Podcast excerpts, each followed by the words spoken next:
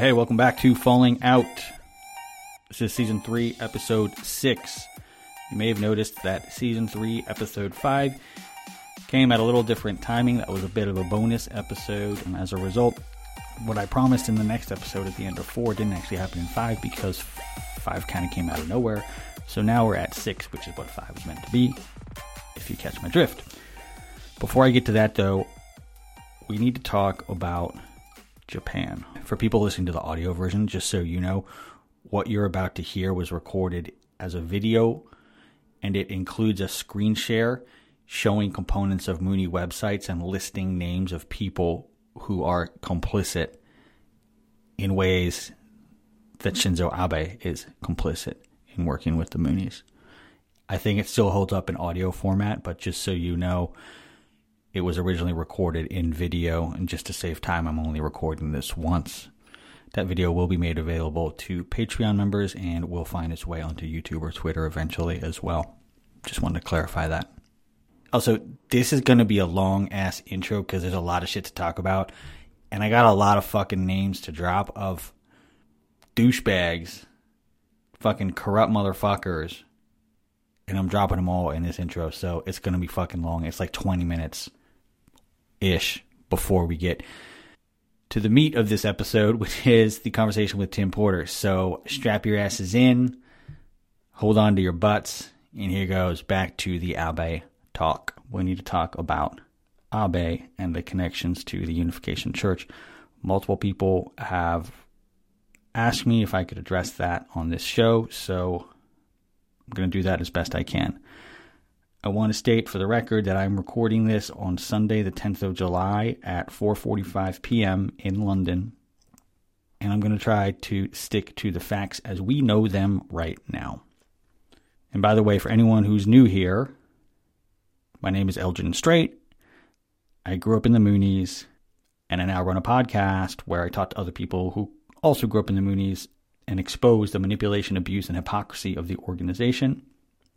And I think that's very relevant to what's happened in Japan. And I have to say, I can sympathize with the anger and rage of the killer, Tetsuya Yamagami. So, for those who haven't heard, a few days ago, Shinzo Abe, the previous prime minister of Japan, was killed in broad daylight in Japan by someone who made a gun, a homemade gun, and media reports subsequently came out and said that the motive of the killing was due to displeasure with Abe for his connections to a religious group. At that point, speculation abounded that it had something to do with the Unification Church and the Moonies, and that speculation continued, and it wasn't really clear, and it isn't really clear exactly what the deal is here, although it has now been confirmed that yes, the religious group in question is the Unification Church, the mainline Unification Church has issued a sort of standard thoughts and prayers. Fucking bullshit, by the way. If you're ever saying thoughts and prayers, you know you're the bad guy. Hundred fucking percent. There's never, never, never a time when the bad guy hasn't been the one who's saying that shit. Anyway, the mainline Unification Church issued a sort of standard thoughts and prayers response. Didn't mention anything about the reasoning behind it. And then Sanctuary Church, the splinter group run by Sean Moon, who coincidentally or completely not coincidentally is in Japan right now trying to rally support and maybe trying to take over the mainline Unification Church, although it's not really clear. But he's in Japan right now. They've issued a statement saying that the killer of Abe was not part of Sanctuary Church, meaning that he would have been part of the mainline church. The news reports also say that his mother was recruited into the cult after he was born. So he wasn't born into it. And the storyline goes something like Unfortunately, this guy's dad, I think, passed away when he was a kid, leaving his mother a widow. And at some point when he was a kid, his mother was some, somehow approached and coerced into joining the Unification Church.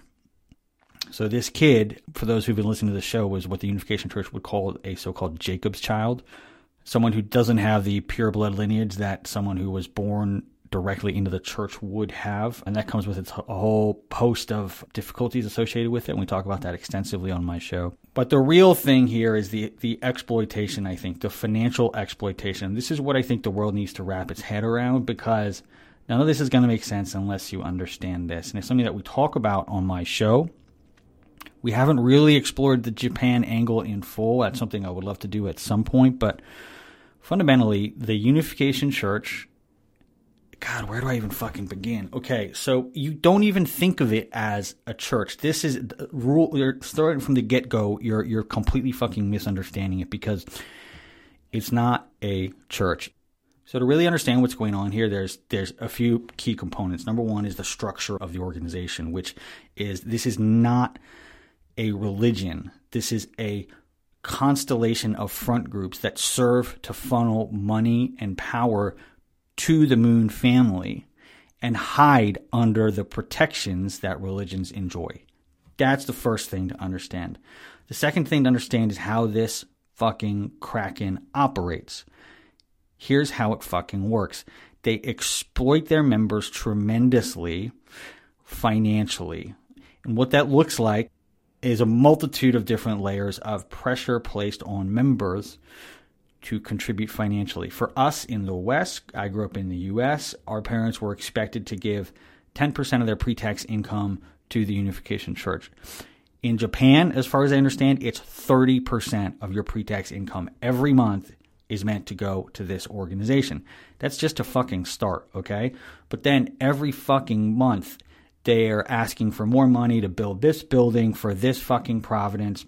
This sort of every all the fucking time they're asking for more fucking money. And then on top of that, they do effectively modern day indulgences.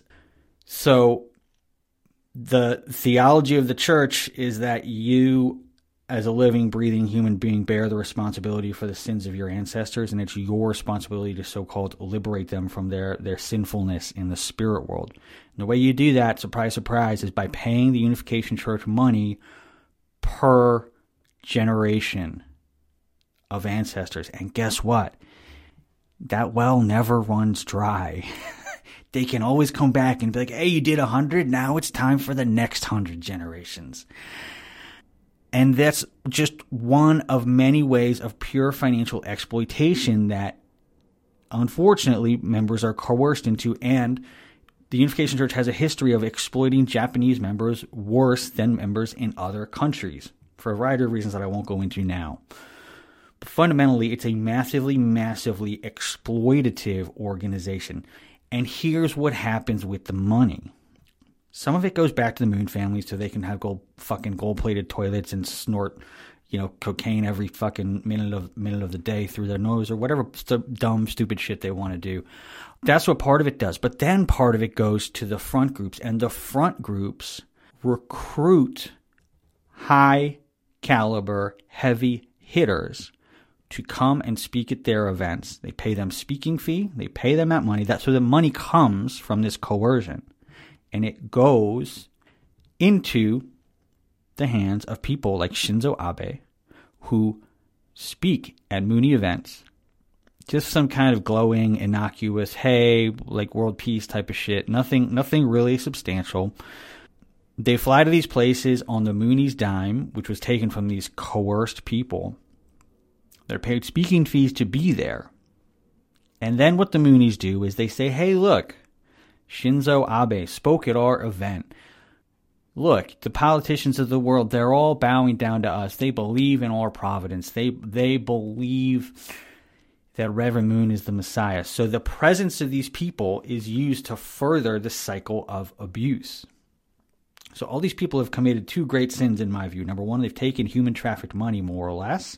Number two, they're furthering the cycle of shackling people into this because their mere presence at these organizations is presented as proof that God is working through the organization. So imagine being this guy Tetsuya. You, you know, you're living a kind of normal life, probably still pretty hard since your dad died. And then all of a sudden, your mother is approached by this organization. You get pulled into it, where you're looked at as as effectively a a second class citizen because you don't have the pure blood that some of the other kids around you theoretically have. And second of all, you see, and this is what they're what they're reporting in the papers over there. They're they're they're saying that it was his anger was driven by the financial exploitation of his mother. And guess what?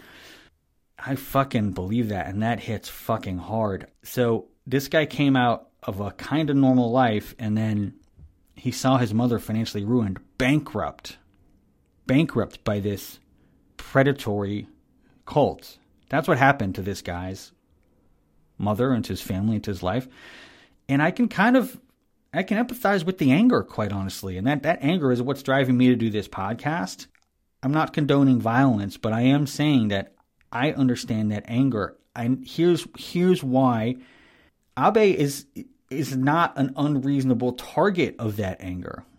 Here's why. It's because the places where one might go to report a predatory organization like the Unification Church. Think about where you might go to report that. You might go to your local minister of parliament. You might hope that someone high up in the government might be willing to help you with that. You might think, hey, maybe I'll talk to someone in the media and maybe they'll be able to help me help me with that and expose some of this bullshit. Well, guess what? The Moonies have intentionally embedded themselves in politics and the media. And I'm going to show you a little bit of what that looks like right now.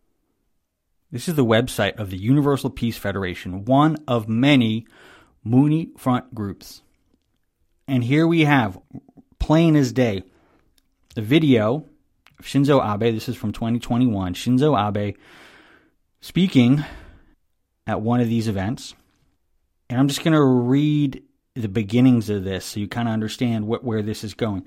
Good morning. I am Shinzo Abe, former Prime Minister of Japan. It is an honor for me to speak together with my good friend, former U.S. President Donald Trump, at this rally of hope hosted by UPF, Universal Peace Federation, in the presence of heads of state, parliamentarians, and religious leaders from 150 countries addressing today's problems and engaging in dialogue on how to create a better world.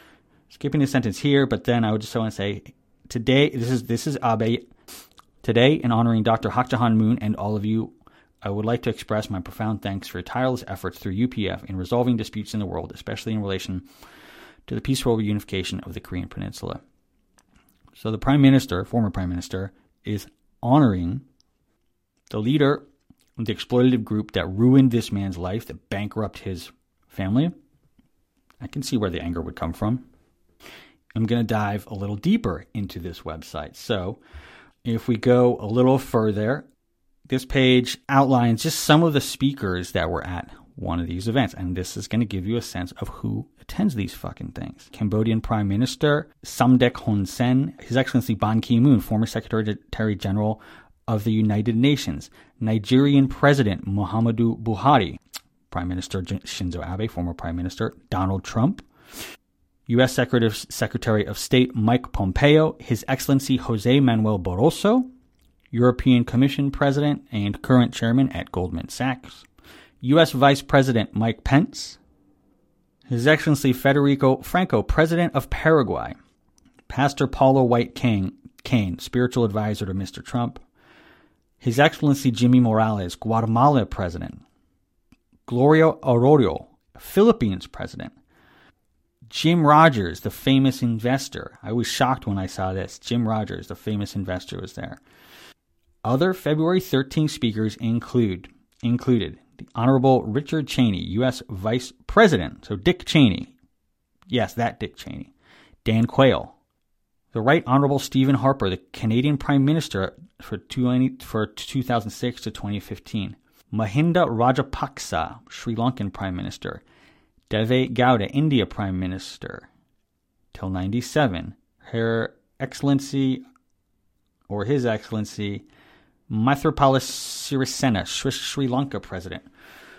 Michel Temer, Brazilian president until 2018. Anthony Carmona, Trinidad, Trinidad and Tobago president. Leni Robredo, Philippines vice president.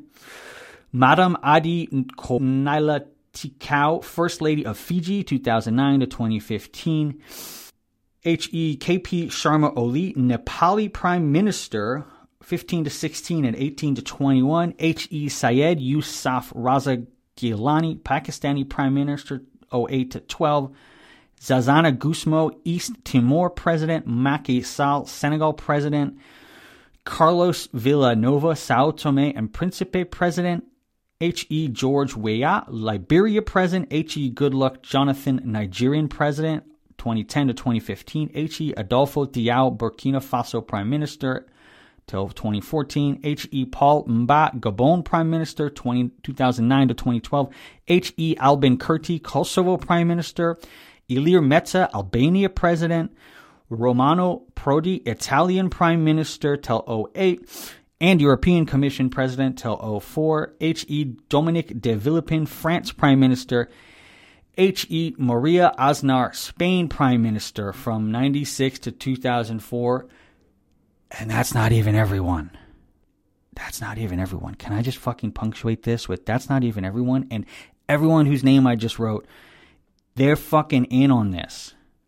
They take money. They know where the money comes from. They know it comes from this cult and they speak at these events and their presence is used to further that cycle of abuse. And I'm not even fucking done yet. This was one goddamn event in the beginning of 2022 that Abe happened to be at. Let's dig a little deeper into this website, shall we? Okay, I'm going to scroll up here. Let's go to the primary associations associated with this website. Okay, let's look at this. Parliamentarians for Peace, IAPP. Parliament, blah blah blah. A little bit of a, little bit of verbiage. Okay, let's look here. Think Tank, Think Tank 2022 Forum Executive Summary. Let's see who was here. Who do you think? Who do you think? Okay, these two folks work for the org. This one I thought was quite interesting. The Honorable Yoshiaki Harada, a member of Japan's parliament, a sitting member of parliament, speaking at one of these front group events. The Honorable Glyn Ford from the United Kingdom, a former member of the European Parliament. Dr. Yevgeny Kim, a leading researcher at the Center for Korean Studies. The Honorable Nina Novakova, Member of the Parliament in the Czech Republic, Reverend Dr. William A. McComish, Dean Emeritus of St. Peter's Cathedral in Geneva, Switzerland. A few others. This woman works for Youth for Peace, which is a Moonie front group. Nikolai Kizimov from Russia, the director of the Great Nation Spiritual and Moral Center. Leyla Hassandeak Dapo from Turkey, a psychologist and psychotherapist the Venerable Dr. Michel Talchan from France, the president of Cercle de Reflexion des Nations. I don't really know what that is. Oh, here's one Ambassador Christopher Hill from the United States, a professor of international relations at Columbia University and former U.S. ambassador to the Republic of Korea. Oh, and here's this guy again. The Right Honorable Stephen Harper, Prime Minister of Canada, 20, 2006 to 2015. Then we go on. Oh, these fuckers. H.E. Kjell Magne Bondevik, the Prime Minister of Norway, 97 to 2000 and 2001 to 2005. H.E. Anthony Carmona, the President of Trinidad and Tobago. Doug Bandow from the United States, a senior fellow at the Cato Institute. The Honorable Salvador Nasrallah, the Vice President of Honduras. Dr. Nicholas Swanstrom from Sweden, the Executive Director of the Institute for Security and Development Planning. Jesus fucking Christ, this list just goes fucking on and on and on. I can't even. Dr. Yulia Karlamova, an associate professor at the Russian University of Transport. So here's the academic component coming in. I can't even fucking, like, I'm just, this list just fucking keeps going. Dr. Colette Mazzucchelli from the United States, an adjunct associate professor at New York University, specializing in conflict resolution, radicalization, and religion. H. E. Christofia, the First Lady of Cyprus. Professor Anna Grichting from Switzerland, a professor of architecture and landscape urbanism. God. Dr. Hung Soon Park, a professor and the vice president of the UN Association of the Republic of Korea. Dr. Raghavan Sitharaman, the CEO of Doha Bank, a global investment bank that is active in India, China, and Europe. Wow. Just skimming through here. I, I don't even know where to begin. Oh, and then we scroll down here. Okay. This page sort of amalgamates a few different pieces of the front group puzzle. What you'll see here, okay, this is the International Media Association for Peace. So here's the thing. The politicians are fucking in on this corrupt game. Well, guess what? who else are you going to turn to? The, the the media? Well, you're you might struggle because a lot of them are tainted by this bullshit too. they're taking that money and they're speaking at these fucking events too. Here we go. And it's because it has this innocuous name, International Media Association for Peace. These people get these invites to these conferences, they attend. Maybe they don't even know what's happening until they get there, but after they, they've attended, guess what? Their name's already on the list. They're tainted. And the odds of them speaking out against what's happened to them is deteriorated massively. And are they going to be writing articles about the exploitation? Nope, they're going to keep their fucking mouths shut. Here are some of the people that fall into that category. Rita Payne, former Asia editor for BBC World News. Young Jin Oh, the president and publisher of the Korean Times. Dr. Felix Petrovich Kim from Russia, head of the Board of Trustees of the Russian Information Service known as Korean Radio. Chad O'Carroll from the UK, the Chief Executive Officer of the Seoul based News and Information Service Korea Risk Group, NK News. Ambassador Warwick Morris, former ambassador of the United Kingdom to South Korea. All these fucking people. Then here's another front group, International Association of Arts, Arts and Culture for Peace, IAACP. It fucking keeps going. It goes on and on and on and on and on. This was one fucking event of thousands that they have hosted. I want to reiterate again every single name that I have just mentioned is just as guilty as Shinzo Abe of lending credence to the Moonie organization with their presence and of, at a minimum, accepting travel and entertainment expenses from them to appear at these events and quite probably accepting speaking fees to attend these events. And a lot of the people attend more than one. So I say again, if you're Tetsuya, your mother's been coerced into joining this group. What do you do? What do you turn? You're angry. I'm fucking angry too. Again, I'm not going to be shooting guns, but I am shooting fucking words here. I'm angry as fuck, and everyone on my show is angry as fuck about the fact that all of the institutions that should be protecting people from this exploitative, predatory cult are in fact corrupted by the cult. So where do you go? Where do you turn to? What do you do then? I don't support the violence, but I understand the anger. I understand the anger that was directed towards Abe.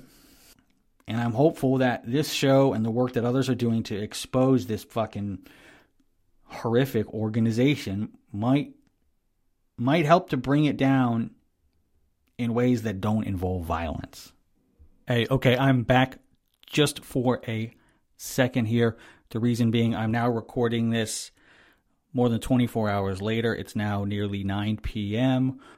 in London on Monday, the 11th of July, and a few things have occurred. Number one, there was a press conference held today by the Unification Church during which their leader, this is from the Japan Times article today, Tomohiro Tanaka, head of the Japan branch of the Unification Church, told a televised news conference Monday that the group was aware of the mother's bankruptcy but denied forcing her to continue donations.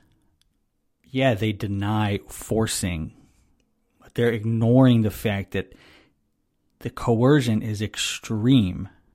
They've convinced people that if they don't give the money that the church asks for, then they're going to burn in hell and their ancestors are going to spit at them and piss at them and shit on them. Literally, this is the fucking things that they tell their, their church members.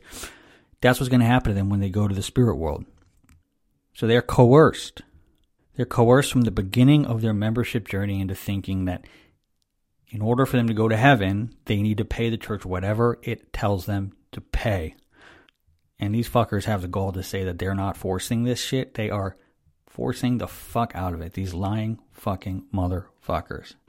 Oh, so yeah, that happened today. It also states that this is from the article. As for Abe's ties to the group, Tanaka said the late former prime minister had been close to a quote friendship group unquote, which he differentiated from the organization itself, but said he was never a member or advisor to the Family Federation for World Peace and Unification. Here we go. This is more evidence of the many-headed hydra, the hall of mirrors that this organization hides under. Tanaka continues, This is my speculation, but I think Yamagami, the killer, didn't distinguish between our group and the friendship group. He thought that because the founders were the same, everything looks the same.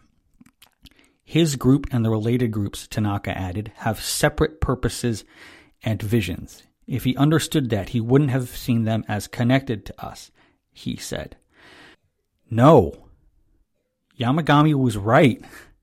Absolutely, they're all connected. They all funnel money and power right back up to Moon and his family. Yamagami's interpretation of this was spot on, and his anger was not unwarranted. And the Unification Church, I'm going to guess, is going to continue to lie through their teeth about this shit. A couple other notes here. I want to say that there are many, many, many more ties between Abe and Japanese politics in general and the Unification Church. I haven't covered all of them here because I wanted to talk about the overarching structures and how they're connected and how this goes beyond Abe. But there's a lot more connections that Abe has to the Unification Church, and other people have done great work reporting on that.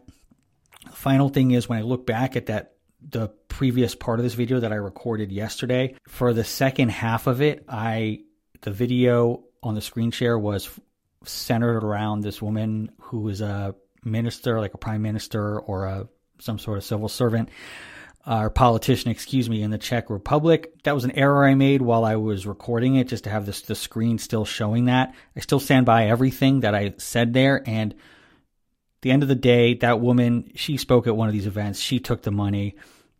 I'm not sorry that her name was stuck on that screen for the five minutes when I'm talking about all this. So, sorry, lady, deal with it. You take money from the devil, you get lumped in with him when people like me start calling you out. Thank you, everyone. Take care of yourselves. All right, now with today's massive order of business concluded, let's move on to the real star of the show. Let's move on to Mr. Tim Porter. Tim is an OG. He was one of the first Western second generation members of the Unification Church. He was born in 1970. And we're going to talk about where he was born, where he grew up, where he moved around to. This will probably not shock you, but there are many, many different locations involved in the arc of his childhood, adolescence, and adulthood. Where this gets really interesting and is that Tim studied accounting in college. And his first job out of school was working for a church member owned accounting firm that was conducting an audit of the Holy Spirit Association for the Unification of World Christianity. If you don't know what that is, that is yet another name for this fucking cult. One of their front groups. One point it was kind of like the meta front group above all of them. Who the fuck knows? But yeah, that was another name that they hid behind. And Tim was present for an audit of it. And we actually don't quite get to that in this. That comes in part two. This is like the foundation, and this has some really interesting knowledge about the so called true family. There are some golden nuggets in here about the psychopathic Moon family because Tim grew up around them. He hung out with them. Some of them were the same age as him. So he saw the dysfunction in the Moon family, the supposed true family, the people that we were all meant to emulate. He saw the dysfunction firsthand, and we talk a lot about that in this episode. And I've kind of bounced around here with Tim's bio. I'll kind of round it all out by saying Tim now resides in Canada and works for an investment management company focused on infrastructure development. In Tim's words, he has many hobbies but is not particularly good at any of them. I would beg to differ because Tim is actually the member of two bands, or sorry, the member of one band at the moment. His previous band broke up. So Tim was in a band called Dog Like Pig, which is comprised of former second generation Moonies. They wrote some amazing music, and I'm going to play it at the very end of this episode. I'm going to play one of their songs. It's fucking amazing. It's going to come at the very end. Tim also has a band now called Sleeping Dreaming, and you should check them out. I'll link to them in the show notes. Here it goes, part one with Tim Porter.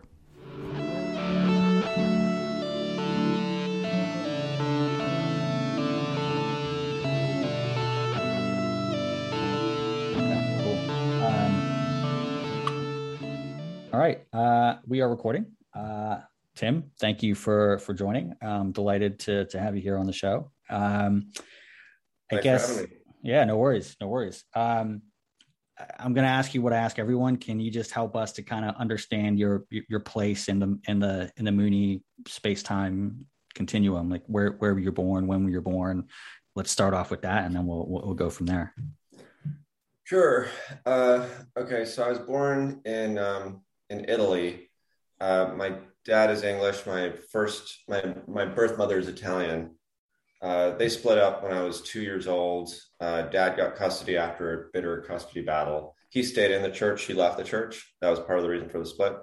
Okay. Um, no, she was 19. I mean, she was like really young. yeah. so, wow. Okay. How old was Uh, your she- dad? Huh? How old was your dad? He was probably like 27, 28. Okay. And I had mean, they both they're both freaking kids. they're I mean, they were both young. Yeah, yeah. Yeah. And had they met like within the church? Were they matched within the church? Or They were matched within the church, yes. Okay.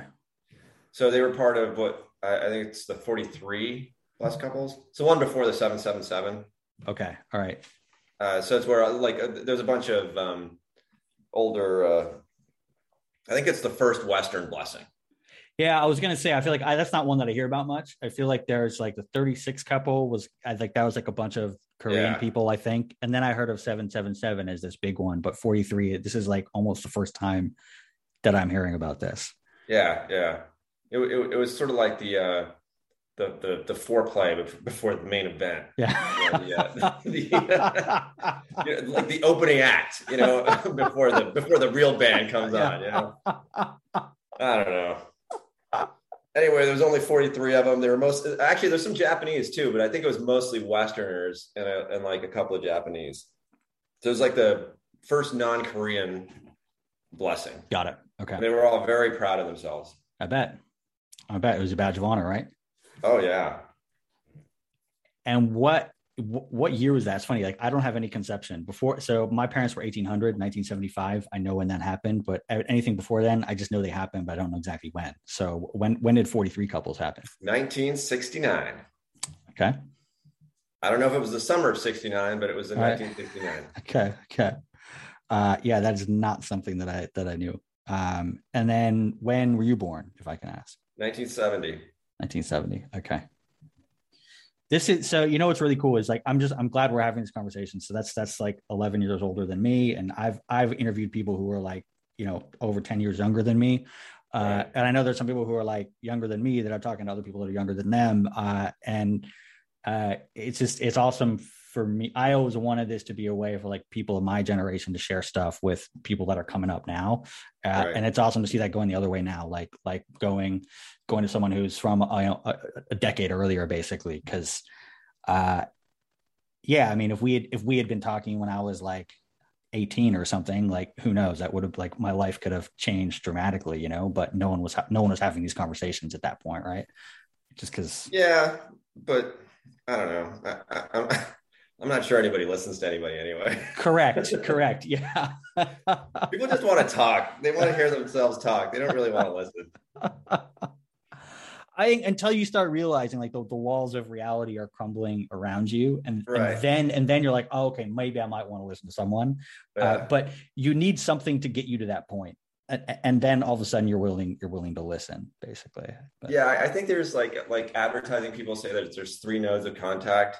So you've got to hear it, see it, and then like I don't know something like that. So Hmm. it's like if you see the advertisement on TV and then you hear it from a friend and then you hear it in the media and like uh, or you read about it or something like that. That's when you'll make the the, the Hmm. buy decision, right? yeah, and you know it's I, I don't think it's any different making a life decision than somebody out trying to you know peddle a sandwich or whatever dumb shit you know the human mind is is what it is. it still runs through the same pathways. Mhm. Yeah. Um. So okay, so all right, you're born in, you were born in Italy, uh, and then you said Italy, right? I got I, I did Yes. not make that up. Okay, good. Yeah. Um, okay. Um, and then what was your childhood like? Like, where did you where did you spend your your time? And I feel like you probably kind of must have settled somewhere, and we can talk about that. But I'm kind of in, interested in like what, what No. of your childhood was like. it, it was it was uh um not like that at all it was Okay. basically um we moved every um so during during the custody battle i guess there was a year or two where i was living with my mother, who was in different parts of Italy.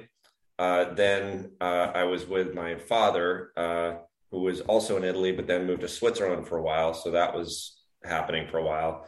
Then when he finally started to have more leverage in in that at about age maybe five or six, uh, I was sent over to England with my sister, where we lived with my grandmother, um, a very proper English lady. Okay. Um, Do you know where in England? uh, this area outside of London in Suffolk County. No, Okay. not Suffolk County. That's American version, but it's Yeah, Suffolk. Suffolk. Yeah. Uh, so it's near Ipswich, but it's called Woodbridge, little town. It's a Okay. little- now it's like a little cute touristy town. Um, you know, at the town, it was, at the time, I think it was just a, little town. Yeah. yeah. Yeah. Yeah. Okay. Okay. All right. That's not that close. I'm just wondering. Like, it would have been bizarre if it was like near near where I am, but it's not not exactly. But I, yeah, I, I can Well, at least. London is gigantic, and it takes Yeah. like an hour to get you know anywhere. So It does. Yeah. Yeah. Yeah. It's massive. It's massive. Um, so so so I was there for a few years uh, till about age seven, I guess. Then uh, Dad was appointed the leader of Canada, um, Okay. and so we moved to Canada, uh, where I lived till I was 12, 12 or thirteen. All right. And then we moved to Alabama. Oof. I know. That's Dude, you want to hear something crazy? So like it- when I went when I started school in Alabama, I start I, I you know we, we were in uh and I, I don't know if you know like uh the like yeah, I know that family. Yeah. all right so Yeah. same town Bayou La Okay. Batre you know there's a whole bunch of us a whole Okay. bunch of kids that grew Yeah. up there and like you know and a lot of us went to the same schools um and and I remember like uh I don't remember what grade it was but the teacher opens up this science book and I was like holy shit that's the same science book I had two fucking years ago in Canada. Like that's like you know, on one hand it was awful. On the other hand, it was great because like I had I didn't do any work. I just fucked around and I still got straight A's. It was great. You know, it was like it was just such a big difference in standards, you know. That said, the social aspect was totally different. I definitely did not do well in that respect. I bet it was. it, was definitely different than like in Canada, nobody cared. Then Nobody knew what it was. Mm, Nobody really yeah, cared yeah, yeah. um, there they did because there was so many people in that area that were you know associated Yeah, I feel like that's the thing. If there's a certain once you get above a certain threshold of like numbers Right. of families, then people people know, and it's not that many. It's like probably three, four families. That's Right. enough for people to to kind of think, hey, there's They something talk. there's something going on here. Yeah, Yeah. yeah. Can you t- can you tell us anything else about like your your upbringing there? So you you went to like normal public school. Yeah, that was like before the advent of all these like church, you know, cult cult schools Right. at like the elementary level. Right. Okay. Um, yeah. So you know, for better or for worse, I think you know there was there was, you know, I guess compared to a lot of younger kids, um, my life was probably a little bit had a little bit more normalcy in school. Um, and then, you know, all the weird shit was at home. Mm. Um, whereas I think a lot of the younger folks had no nothing but the weird shit, right? Yeah. And so you know, Yeah. it was it was I think that that probably makes it a lot harder. Um, where where one could say it might have been a little harder for some of the early ones, though, is in some of these communities where we were ostracized. That was that was difficult. Um, socially, it was difficult, Yeah, but that was only for you know the you know like Canada. I never felt that, and so it you know it didn't. That was never really an issue. It was really sort of an issue in that Alabama period, Mm. and then maybe also later on in high school and in uh, when I was in New York as well. okay. Um, but then once I got into college and stuff, it just uh, you know none of that stuff. Yeah, yeah, that's when it starts to starts to fall away. Um, so how old were you when you left Alabama? Uh, so then I th- then we went to Korea, or just my sister and I went to Korea, and so I, I guess I, I, maybe like fourteen. Okay, so that was for the GOT program over For the, there. yeah, for the first GOT program program. You you were the first the, the first GOP kids. There were Wow. four. Uh, there was five girls that were there a year earlier, and then the first official GOT program was us. And how many were there in your in your program? I want to say twelve, maybe thirteen, maybe fourteen, something like that. Like and that's like roughly split between boys and girls. Yeah, roughly. Okay. Okay. And who what what even was the GOT program at that at that point? Uh, Um, so it was basically uh, we all lived in a house with you know a a, a, um, a Western caretaker. Um, I guess the Japanese also had their own house Yeah. that got integrated into one place later on. Um, and we went to the Little Angel School where we had special classes um, taught by Koreans. We had some Korean classes, but a lot of them were taught in English. hmm Um, and then once you do that for a year, so like for for instance, my wife, she she went through that same program, Yeah. and then went after one year went into Korean school, and so a lot of them then went into Korean school. So I did. only- I went back. Okay, so it's only one year, uh, one year, and then straight into Korean school. Correct. Okay, because later on it evolved into two years and then into Korean school. Yeah, that's because nobody learns Korean. You know, and I mean, look, if you're surrounded by a bunch of English speakers, and you know, like the, the way I learned Korean is I, I ended up going back, and I was living in a Korean home, and went to like the local university, Oh wow, and everybody I knew was Korean.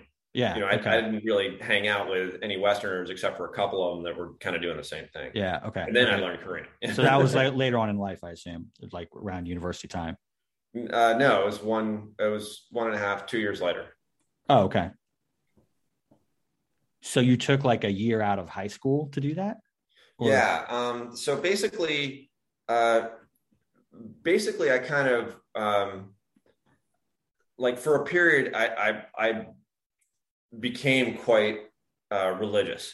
Okay. Um, and that was uh, that was sort of I guess I was probably like 15 and a half, 16. All right. So like literally two years later, um, I'd felt like I was going way too far, you know, kind of away from what I had been taught was good. hmm I was being, you know, naughty and, uh, you know, drinking and partying and stuff, even though I, I wasn't really drinking and partying because I was so fucking unpopular that it was just ridiculous. I was just drinking, um, you know, mo- mostly by myself. Uh, so, like looking back, it's like I realized how ridiculous a lot of that shit that went through my head was. but, but, but you know, that's that. That was kind of the setup. And then, you know, the Moon family basically came to visit Alabama, and so I was sort of introduced to the to Hyojin and and some of the others. And he said, "Listen, why don't you come up to New York?" And so uh, did this sort of workshop and and hung out with him and, and his crew, and um, basically kind of joined that crew. And Wow. that was, uh, you know, I don't know, did that for maybe the summer. And Yeah. then uh, he said, listen, I want you to go back and learn Korean. And so I did. Well, wow. Okay. So how wait. So what year would this have been? This would have been like sometime in the mid 80s. Um, Mid late- it would have been 80s? 86. Yeah. Okay. Okay. Wow. Uh, and so yeah, for the record, if anyone doesn't know, so Hyojin is uh, Moon's oldest son, oldest legitimate son, I guess. Oldest legitimate son, right? yeah. I like the way you put that. That's the Yeah. truth. It's the truth. That's the truth. Yeah. Um, okay. Wow. Okay. Uh, uh, so you knew him, and he, I don't know when he was born, but was he like around your same age?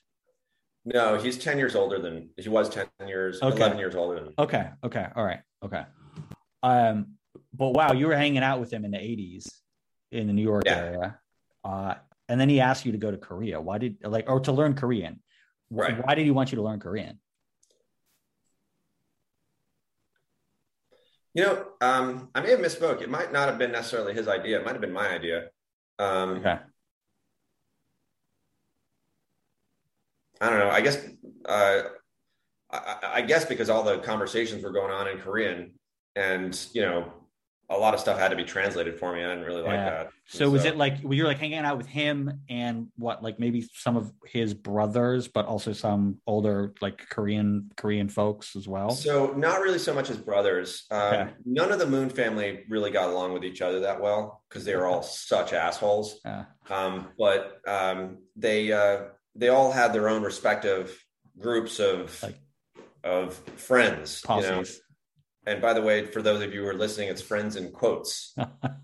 Um, if if there was one person who had like more sort of relationships, it was actually more Hyojin than anybody else. He was sort of like the um, you ever read uh, the Brothers Karamazov? I haven't read it. Um, so he's he was basically a very very troubled person um, who did a lot of really bad things, especially when he was on co- cocaine. Um, but at the end of the day, when the shit goes down, he would get your back. Hmm. He was a gangster at heart. So when Hmm. you're in his group, you're part of a gang. Okay. And the psychology was very similar to what I've read about like gangs. It's very Okay. fear based, um, super high control, Hmm. uh, but ultimately it's a fear control mechanism.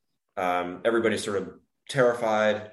Um, but at the end of the day, you all, there's a compact, right? You know, you Hmm. will get each other's back, right? Mm. And that's never been the case with any other moon since him.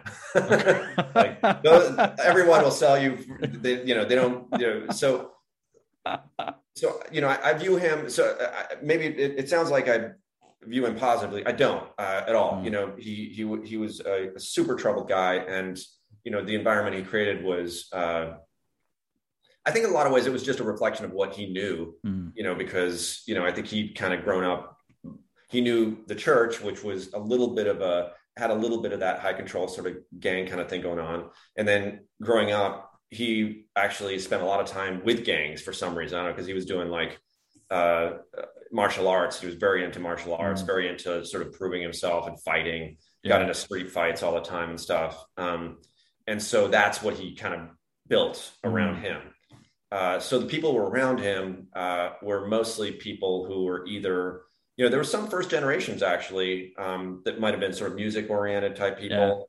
Um, and then a lot of the older Korean guys who sort of, uh, I don't think a lot of them necessarily loved their role as his quote unquote friends, but they kind of fell into it because again, you know, he didn't leave you a lot of choice. You Yeah. know, um, it was it was pretty. You ever, you ever see you, you know Breaking Bad? Yeah.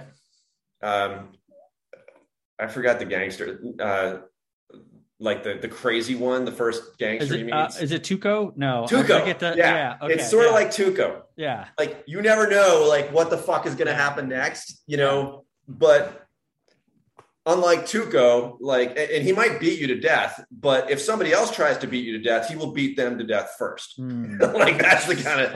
So it's it's it's a bit of a head fuck, and like you know, looking back, it's like no, this is not healthy in any way, shape, or form. Yeah. But you know, I, I guess uh, what I would say is that it it is illustrative of how like how street gangs work, right? And so if you Mm. you know, so I kind of felt like I had kind of a firsthand view of like, you know, how how the MS-13s work or how the, you know, how the um you know, the Hell's Angels or whatever, you know, I, Yeah. I understand that. And it often it revolves around some sort of highly crazy sort of personality that will yeah, that will, you know, kind of create this vortex of fear. yeah. And that's what you're kind of sucked into. Yeah, yeah. Wow, holy shit. Yeah. Uh, I don't think I've never really spoken to anyone who like was close to Hyojin at any like at, at like at this le- at this level. This is like a, a level deeper than I've ever gone with anyone talking about that guy or anyone in the Moon family. Quite honestly, most people I've spoken to have been like uh, like a couple steps removed, but you you have a lot of well, evidently have a lot of firsthand experience right. with him. Um, did you? Well, I kind of want to go back to this Korea thing, but I'm also really intrigued about about the whole Hyojin dynamic as well as like everything else that you saw. But but let's let's maybe come back. Like, so my assumption is you went to Korea and then you came back and then you hung out with Hyojin more when you when you came back. Is that Uh, I did um, for maybe like a year or so. okay? Um, but by then, uh, so this was, you know, sort of three years later, Yeah. he had changed a lot. And he had gone from being himself, kind of trying to reform himself and be a better person, to being basically a coke addict. Oh, And wow. uh, and so I kind of saw that transition. wow. And the more I kind of picked up that, I, you know, uh, the inconsistencies and stuff. And then finally I was like, you know what, I, I'm going to distance myself by finding a college that isn't here. And so that's how I started is by, uh, yeah, I'm going to college, man. I'll be back. I'm with you guys, but I got to go to college. And, you know, sorry, but I, my college is in upstate New York, so I'm, you know, still driving distance. I'm still around, but you know, and Right. kind of Okay. gradually kind of pulled away, and that gave me the distance to kind of come to some different conclusions on things. Wow. Okay. Okay. Well, that's good. I yeah, I could see some people just kind of like staying in that orbit and then getting sucked into God knows what with it. Yeah, Wow. Did you? I might. I've okay. The audience is gonna have to forgive me if I've if I've if I'm covering ground that I've already covered here. But I just I have to say, like, I remember this video. So I grew up in the DC area, and um, I went to church every Sunday, and every Sunday there was this um, there was this like stand where they would sell like the the church magazines and and they would sell church videos like videos of you know the True family doing this or doing that or whatever. And they would they would show videos there that were for sale. And one video that they showed i i I'll let, like I, this is like tattooed in my brain is basically hyojin i didn't know it at the time but he was just coked up out of his mind in the belvedere estate just like screaming at people like Yeah. ranting incoherently frothing Uh, at the mouth. yeah Always love that. yeah yeah Like literal froth. yeah, yeah, and just staring at people with this really crazy, crazy stare. Uh, and at the time, it to me, it just shocks me that that you know parents would just show that to their kids and say like, "Hey, he, you know, he's a son of the Messiah. He's very spiritually open, et cetera, et cetera." Now I look back and I'm like, this guy, like, he's definitely, definitely high and definitely mentally unstable and should not be seen as a role model for kids. Right. Yeah, that, that's kind of what I. That's like my my overarching memory of of that guy is is that speech, which is just like playing all the time in the in the DC church. You know, one of the narratives through I think a lot of um, a lot of the previous interviews you've done is sort Yeah. of parental culpability and how Yeah. you per- parents should have had you know uh, how adults who have lived a while and should have some reasonable experience in in the various types of human beings should have had like a, a better reaction. Um you know it, it, in my case I, I literally left home when i was 15 and never went back. And Oh, so they weren't around at all. Uh, Okay. there was you know they were in alabama then they went to germany and stuff and i'd see them every you know twice a year um, wow. Okay. so um So so what was your living situation then? So part of that was like in Korea, but then like I got my assumption is you, you came back and finished high school in the U.S. before going to college. Right. So where were you living at that point? uh, in Irvington, Irvington, New York, which is where uh, Belvedere is, and where uh, um, where the uh, It's like a center of Moonie life. It's uh well Yeah. it was it was at one point. It's it's where like the Moon family lives there and there's they have a bunch of Damn, I can't even remember the name of the place where they lived. What was what's the name of the place? The the uh, their estate, East, East Garden. East Garden, yeah, yeah, yeah. because they had all these other gardens. West, Yeah. My dad, my dad actually bought South Gardens. I don't even Uh, know there was a South Garden, but it doesn't surprise me at all. Wait, is South Garden in in the same town? Or Uh, no, no, he he he bought a house in Alabama, which was you know some house in Alabama, Yeah. and he called it South Garden. Okay, okay, okay. and it was it was a place for whenever the moons came to visit, they'd they'd be there. Yep. And Yeah. apparently they did come to visit and they stayed there. And Mrs. Moon was was pretty unhappy because because I guess they all thought I don't know. I guess there was some big miscommunication and, and nobody had actually nobody had changed the sheets or anything like that or done like basic shit because nobody was sure who was going to do that, right? Because it was such a holy thing. It was so intimate. Like, oh so- yeah, like could are you even allowed to? Right. And so I guess that order, you know, that whoever was giving the order, like somehow when it got down to the minions, you know, it never got done. And so, oh man, I love shit like that. I love the idea of a Hak Ja Han just losing her losing her shit over Oh, yeah. dirty sheets or something like that. Oh, I. I actually had a good chuckle over it, even then, you know.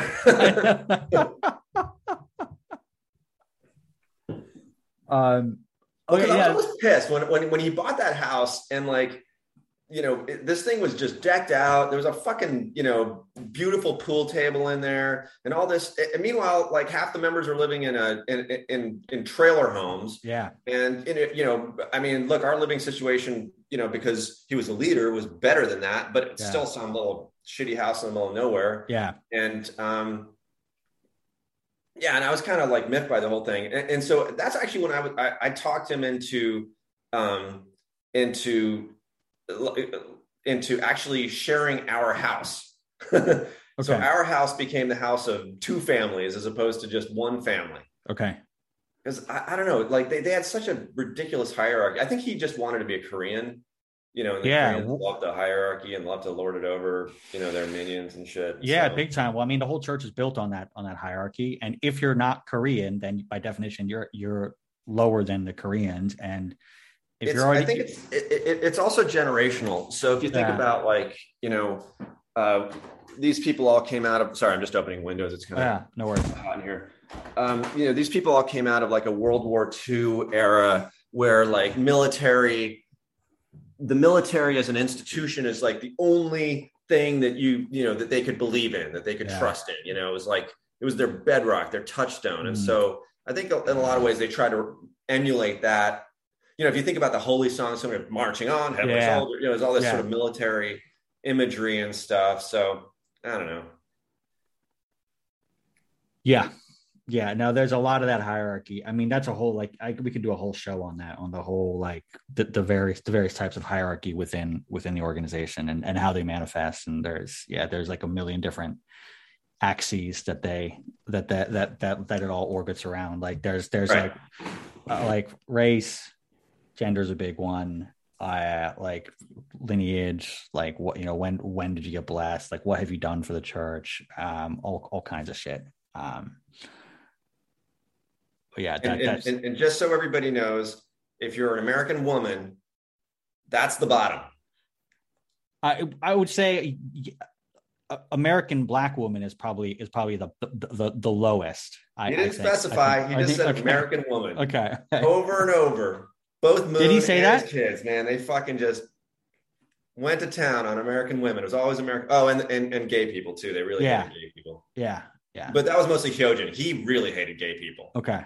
He was. I don't know if he was like closet something. Like something was going on because it was just yeah. not. Like, interesting. Why? Okay. You know? Okay. Yeah. Yeah. Interesting. Well, I'm sure he, he picked up on it from his dad, but yeah, who knows? Maybe something else is happening there. Yeah. Wow. Um. So who were you living with in Irvington? Uh, a member, um, you know, okay. a, a, guy so who had a yeah, I was I had a room in his place in his apartment. Okay. okay. And uh, you know, he was very nice and let me stay there. And okay, uh, you know, I paid him some rent. And, okay. Uh, so you could go to school there in Irvington. Yeah. Uh, and so basically, my, my, parents gave me some money so I could give them some rent and some, yeah, okay, some food money. And, okay, and okay. School there. Yeah, but yeah, that does that does uh, it does tie into as you stated one of the big the big themes that's coming out of these interviews is um, just where were the parents? Just, right. Like what? So what? Let me ask you this: What were your parents doing for those couple years? I what you know while you were in, in living in this guy's house in Irvington, going to school. Uh, so by then, Dad had been forced out of Alabama for selling uh, a, selling some assets in order to keep the whole thing afloat. You're never allowed to sell assets. And so he did that. And if it, it, according to him, if he hadn't done that, the whole thing would have gone bankrupt uh, because none of the businesses were making any money. Um, so he had to sell assets. He didn't. He sold assets. Moon found out, fired him, and then you know, in a moment of oh, maybe I've gone too far, was like, here, take this job in in Germany. Uh, so then he was basically wow. relegated to a. So he went from being kind of a leader yeah. to being, you know, this sort of advisor in in a, in a um, machine tool plant in Germany. But basically, his church hierarchy ascension yeah. career was over. was ended at that point. So wait, so let me just ask. Okay, so just to be okay, so when you say that he wasn't supposed to sell anything, like you're not talking, that's not like you're not talking le- legally or, or anything like that. You're just talking within within within the the org itself. He he kind of overextended himself by deciding to to sell something to help keep things afloat. Uh, that's the impression I get. Um, yeah. Although you know he was supposed to be CEO of that business, so it should have been a decision that I mean somebody had to yeah. make that decision. Yeah, yeah. Uh, but yeah, yeah. But I think also what was going on is that you know um, he was a Westerner. He didn't speak Korean. Yeah. there was a Korean guy already in Alabama at the time who Yeah. was trying to make a, a bit of a play. Yeah. Um, and I, I suspect that there was some sort of backdoor dynamics that I got bet. him ousted as well. Yeah, yeah, yeah, big time, big time. I mean, I feel like that happens all the time. If you're not Korean, Right. you kind of like know what. Like put it this way, I bet if your dad was Korean and you made that decision, the, the fallout would have been a lot worse. Or sorry, sorry, sorry, sorry, others- would, would, I've seen wouldn't have been far as worse right? decisions Sorry. made by other yeah. Koreans Yeah, that, where there was just- no fallout at all. where there's no fallout. Yeah, exactly, Yeah. exactly, exactly. They just they, they get a pass on on pretty much everything Right. because they're because they're Korean because that's embedded in the racial the racial hierarchy in the church.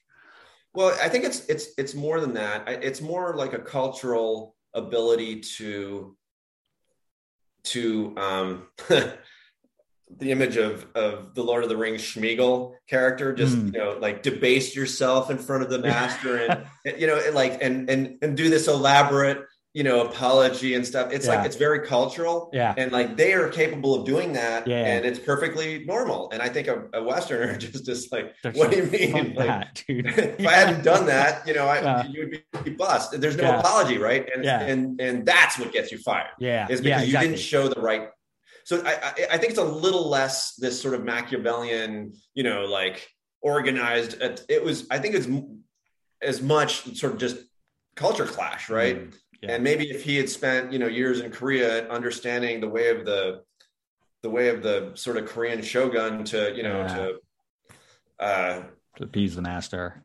yeah exactly you know and Yeah. to to suck a mean cock you know I guess he didn't do enough of that. yeah, yeah, yeah. Uh, no, that's Prostrate. That's the word I was looking for. yeah, there you go. Prostrate oneself in front of one's leader, you know. Yeah. Yeah. Yeah. Um, so what ha- so you said he he went to work at a machine tool company in Germany. Was that Yeah. that that was a church run company in Germany? Yeah. I didn't even know they had a what like what what was can you tell us more about that? I, did, I didn't know anything about that that business. So I don't know that much about what they built. I think it was I think it was machine tools for like Tongil. So uh and what's Tongil? to the extent that Tongil had like um they were building like they among other things, um machines for uh uh for like so they owned like McCol, for instance, which is a soft, uh, sorry, a, a soft drink company, right? Yeah. Yeah. They also owned the company that made the machines that did all the the uh, the bottling and the Okay. you know all that sort of stuff, Got right? Those- Okay. Um, Okay, I I, I think uh, Heiligenstadt was a machine, a company that built machines like that, Okay. industrial machines. Okay. Um, I might be wrong, but that's All what. I think that they were doing. This is process engineering, that sort of thing. Okay. Okay. Interesting. I had no idea. I mean, I know I know the Moon Empire is like you know vast and you know completely opaque. So this is just another another piece that I wasn't aware of. It's I- it's another piece that you weren't aware of that that never made any money. and there and, and so like you know there's a lot of those pieces Yeah. The, Yeah. the reason that the church that, that the moons have uh, made a lot of money is because of real estate holdings becoming Okay. more valuable in in korea uh, in in new york and in other Hmm. places where they basically took assets that were church assets and put them in their own names and these are real estate assets and real estate has gone up in value Mm, their businesses were one disaster after another yeah.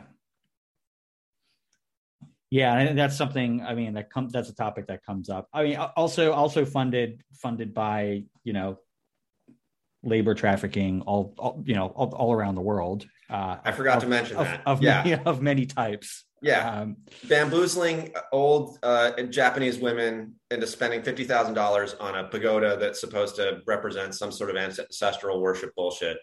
Yeah. That that's the other way they did it. Yeah, a lot. Yeah, e- either yeah, e- either that or but th- that's interesting on the, on the real estate front. I had never I had never really considered that, but you do make a good point. I mean, you think about certainly.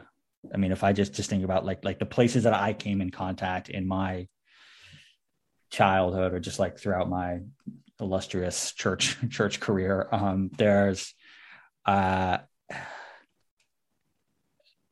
where uh I mean, there's the New Yorker Hotel, which they bought in like the 70s. I'm sure that's gone up in value tremendously.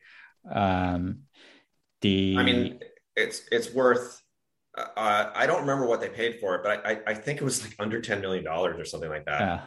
Yeah. Um, that building's probably worth you know half a billion. Yeah, yeah I was gonna say it's got to be in the hundreds of millions. That yeah. that, that, building. Yeah. Um, yeah.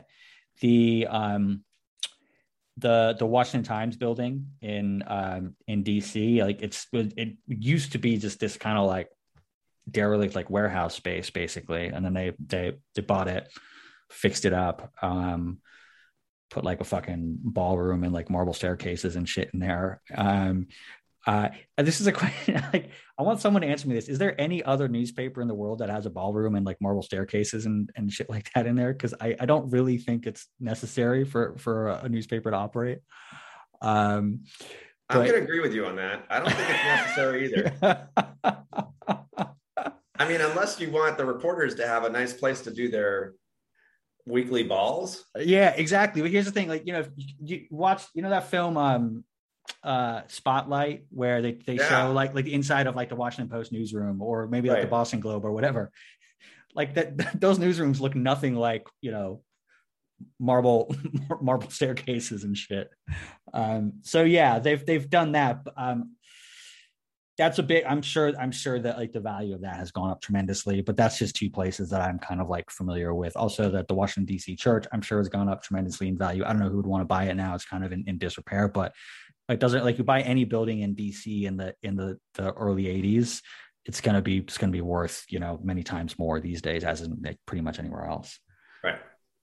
Yeah. That's that's just the tip of the iceberg. Um, exactly. In, in, Asia, there's a lot more buildings. A lot of them are commercial buildings. So they have mm. uh, they have like the I think it's a, I think it's one of the Lotte buildings. One of the buildings called the Lotte building. Oh wow. Owned by the church. Okay. Um, there, uh, you know, so it's it's it's a, a lot of a lot of big real estate um, holdings. Um, and, you know, uh, a lot of them were bought at times when there was a crisis and they were able to get stuff cheap. So, yeah. Whoever made that those decisions was was not a complete idiot, but mm. um, you know the fact that it got transferred from a you know charitable something that was a, supposed to be for a charitable good to uh, you know into uh, the wealth of an individual family that's obviously not not okay. Yeah, yeah, exactly, exactly. Um, so I'm actually want to go. I, I know you have a lot of insight into this, this like all the finances and stuff. I kind of I I want to I want to dive into that, but I also just want to sort of bookend like you, if possible, your experience um, in you know kind of growing up going to high school um, university like your experiences with with the moon family and i know you mentioned you'd kind of like you were exposed to some some other members of the Moon family. Um, so I just want to give a bit of space for that, and then maybe we can come back to the to the financial stuff. Um, okay, uh, yeah. Um, so I, I, went to college with Hyunjin uh, um, for, I guess, one year uh, at Fordham. Okay, and this uh, is this is the H one Hyunjin. H one. Okay. Okay. All right he's the one. Yeah. Okay. I can picture him in my in my. Oh, he goes by Preston. Yeah. Yeah, that's right. Yeah. Yeah. He goes by Preston. Uh, he was one of the ones involved in the big lawsuit recently. Yeah. Uh, and I think he, he, has all the money. He has all the yeah. assets. He he basically um, forced out. Yeah, he basically just went into a lot of church businesses. Like, here, you're gonna say, you're gonna you're gonna sign all this over to me now, mm. or else, and it worked. Yeah crazy, but that's wow. that's what okay. okay. Like fucking gangster shit. That's like really psychopath. Yeah. Oh, and by the way, I mean, we I can link to videos of this. There are videos of this guy like beating people at church services, uh, uh like okay, intimidating people, beating people, unlike like that. Unlike Hyojin, who would beat people because he was angry and off his mind on drugs. What's terrifying about Hyunjin is he does it with no emotion. Mm, yeah, yeah, yeah, yeah. I agree. He, I'm I agree telling completely. you, it's the real deal. He's like a, yeah. a, he's the real deal. He's like a yeah. psychopath. Like yeah. no emotion. He's just like trying to figure out like what is it that's gonna get what I want, mm. you know?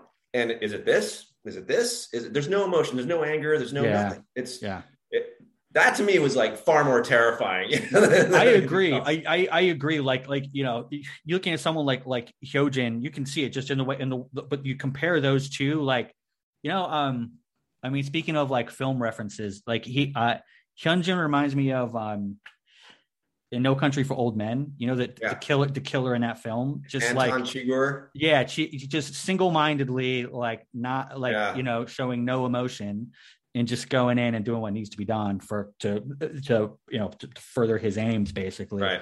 Whereas like like you would never Hyo- Hyojin would not be that guy. Hyojin would be the guy like you know he's not a silent assassin. He's the guy who who roll up you know drunk on a Harley Yeah. and you know and try and pick a fight with you. You know. Right. Um, whereas yeah, Hyunjin is is the opposite. Yeah. Yeah. Um, so you went to you went to university with that guy. Yeah. How, what was that like? So we had. So I'll, I'll tell you this story. So we we had one class together. So I'd see him on campus every now and then, Yeah. and I'd have to have lunch with him, and you know, like listen to him talk and Yeah. stuff. We had one class together, um, and it was uh, it was like a religious history or religious mysticism, some religion oriented class. I don't Yeah. remember what it was, what what the uh, title was, and um, it was when I when I learned that that he didn't write any of his own papers. so he got A's because he had people like I don't know the, the guys who ran Causa. um, yeah. they were they wrote all his papers for him. Um, and like there was there was one um, one particular I don't know um, essay that we had to write, and the teacher really liked my essay, and I got like an A plus. and Wow. on his essay, that was written by some some employee at the New York Times, sorry, at the Washington Times, you know, like a professional writer. you know, like, it it got it like an A minus or a B Yeah. plus or something. Yeah. And he was fucking fuming mad about it. You know, he was like really like like you could see it just like he was really like Yeah. some shit was like heads were gonna roll and you know he didn't want to talk to me. He didn't want to like it was a, it was one of the few times I saw like emotion. You know, it's like Yeah. I, I think that's like a common thing where like psychopaths they tend to have like anger is their only emotion, right? Yeah. um, And, and, and like I don't know that that so he was uh, he was not very happy with me for that. Um, he found a way to turn it into some spiritual thing that I'd done wrong. Of course. Um, of course. But you know, I I was already kind of by that point like, yeah, you know, you might be a bit of a fraud. I was already thinking about you know how I was going to get out of there and go to a different school and stuff. And Okay. So were you you only there for a year and then and then you yeah, I was only there for a year, Right. uh, um, and then I moved up north and went to uh, school in in near Buffalo. Um, you know, partly it's because I didn't have any money, and living in New York City is very expensive, and uh, Fordham's tuition was like an incomprehensible thirteen thousand dollars a year. Then Mm. now it's like eighty thousand. I don't I know. It's- Yeah, now it's like yeah, the numbers are so ridiculous that like yeah. But like back then, I, I you know I was like, I can't afford this. This is crazy. What am I doing? I'm just racking up all this debt. Yeah. Meanwhile, I could go to state school and I'll be able to pay off the debt, you know, immediately. Blah blah blah. Yeah. So I, I just Yeah. went to you know state school. Yeah. Okay. you And then that must have gotten you away from the whole like nexus Right. of the Moon family, right? exactly. Yeah. But but that didn't make me, you know. So I, I went there with full intentions of still being, you know, highly committed, and Hmm. you know, still did pledge, much to the surprise of my my roommate. oh you didn't pledge on your own. You woke up. Fuck yeah, man. Oh I mean, my look, God. I, I only did it for like I only did it for like uh like the first two months or so before before my roommate was just like, bro. And and the best part is my roommate was a um, he was a returning student. So he was like 23, 24. And he was like a, a radio DJ. He was like he'd already established himself and was like an actual working DJ, but he just wanted to finish his degree. yeah. And so he came back to school. He immediately joined like the worst fraternity on like a fraternity that fraternities wouldn't consider a fraternity because it was nothing but debauchery, right? Yeah. It was literally called the pigs. anyway, he he was like the most popular guy in the pigs because he uh, knew everything and knew, you know, and he Yeah. was my roommate. And so like literally, literally this happened where where I was doing pledge and he was stumbling home completely drunk at 5 a.m. on a Sunday morning. and it was just like uh it was just such you know culture clash. But at the same time, you know, we, we got along pretty well. And I, and I, I started loosening up a bit, you know, and, and kind of realizing that maybe I was just I had my head too far up my own ass and Mm. you know, and, and was starting to, you know, kind of think about things. I'm not saying he was like, and oh, the best part is he had long hair. So he literally looked just like Jesus. Maybe he was, maybe he was the embodiment of Jesus coming no, anyway.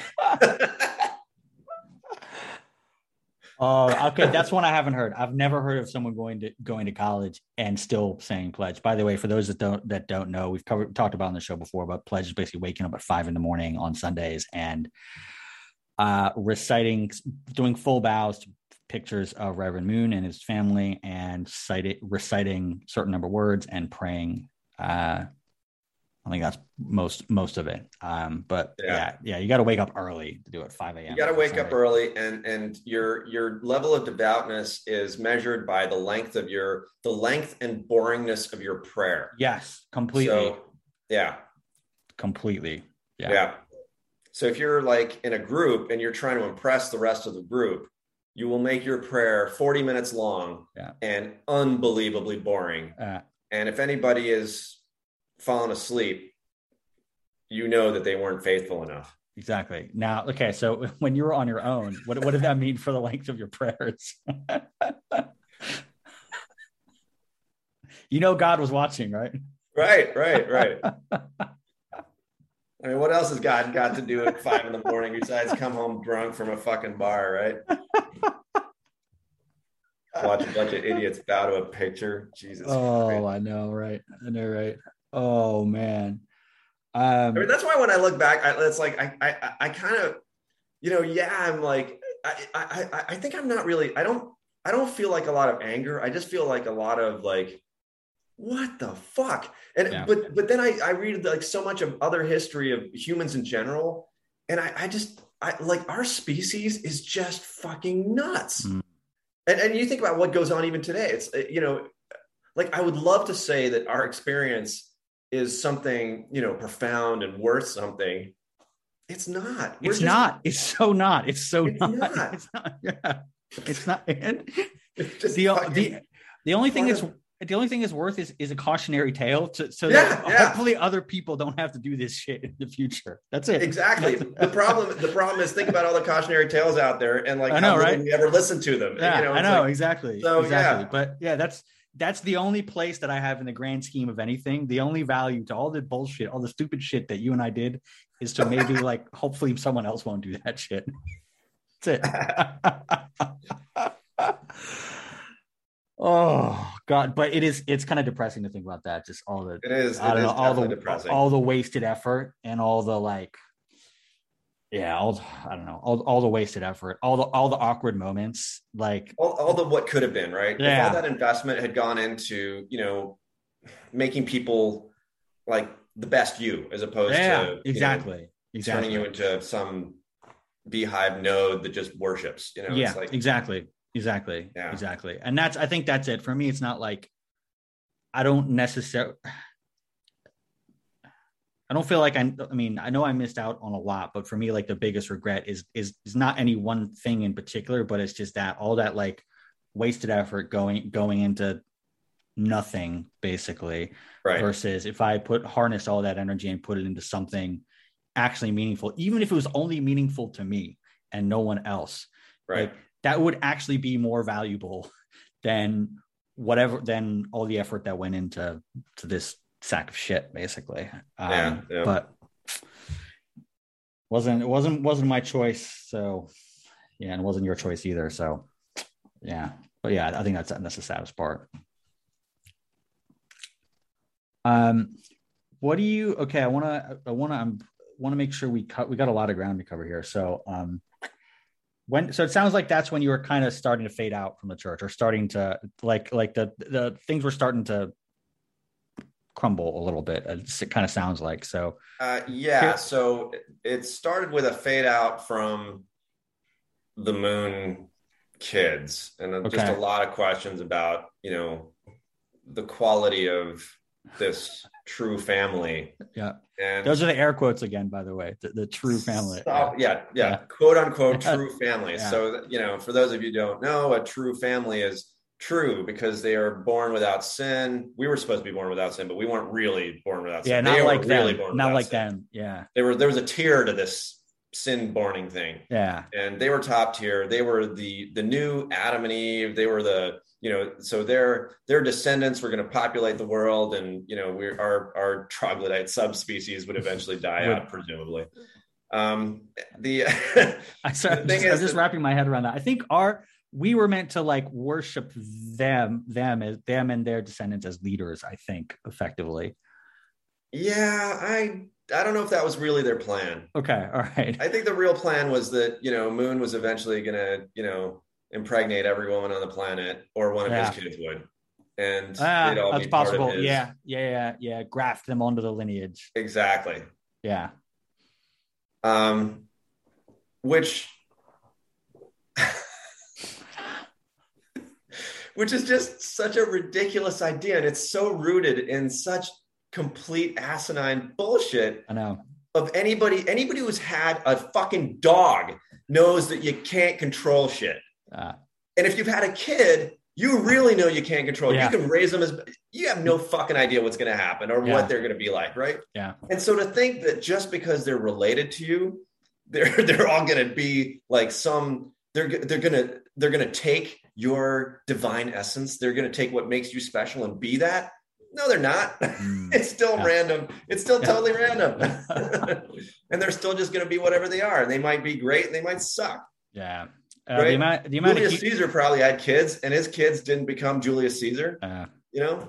Yeah, the amount of hubris in that of like just these kids are gonna be they're gonna they're gonna change the world just because they're my kids. Like fuck fuck that. Like I I don't know how arrogant do you have to be to think that? That's crazy. You know, the, you know what? What got me really thinking about this was was I, I was reading this this book about um, about Genghis Khan, mm. and so Genghis Khan was you know was a uh, like a a um, you know a, a, real like military visionary, right? And you know and, and conquered a whole bunch of you know sort of the the middle part of of what's now China and and Mongolia and, and you know parts of Iran and um, his son married a woman named Sor- Sorghaghtani. Okay. And she was kind of an outsider. And it was her four sons that actually built the empire that we know oh, as the Mongolian Empire. Okay. One of them was Kublai Khan. Yeah. One of them was anyway. One of them took over all of Russia. One of them took over all of the Middle East, like all of it. You know, yeah. just like these. There were four sons, and they were all fucking complete badasses, right? Mm. She was. She ended up basically controlling all the finances, and ended, ended up like effectively kind of running the empire. Okay. Uh, while Genghis Khan was still alive, right? And it's like the it, it it's like you know his son was not particular was nobody right his other sons were all nobodies. Yeah. His other, you know, the, all the other descendants were nobodies.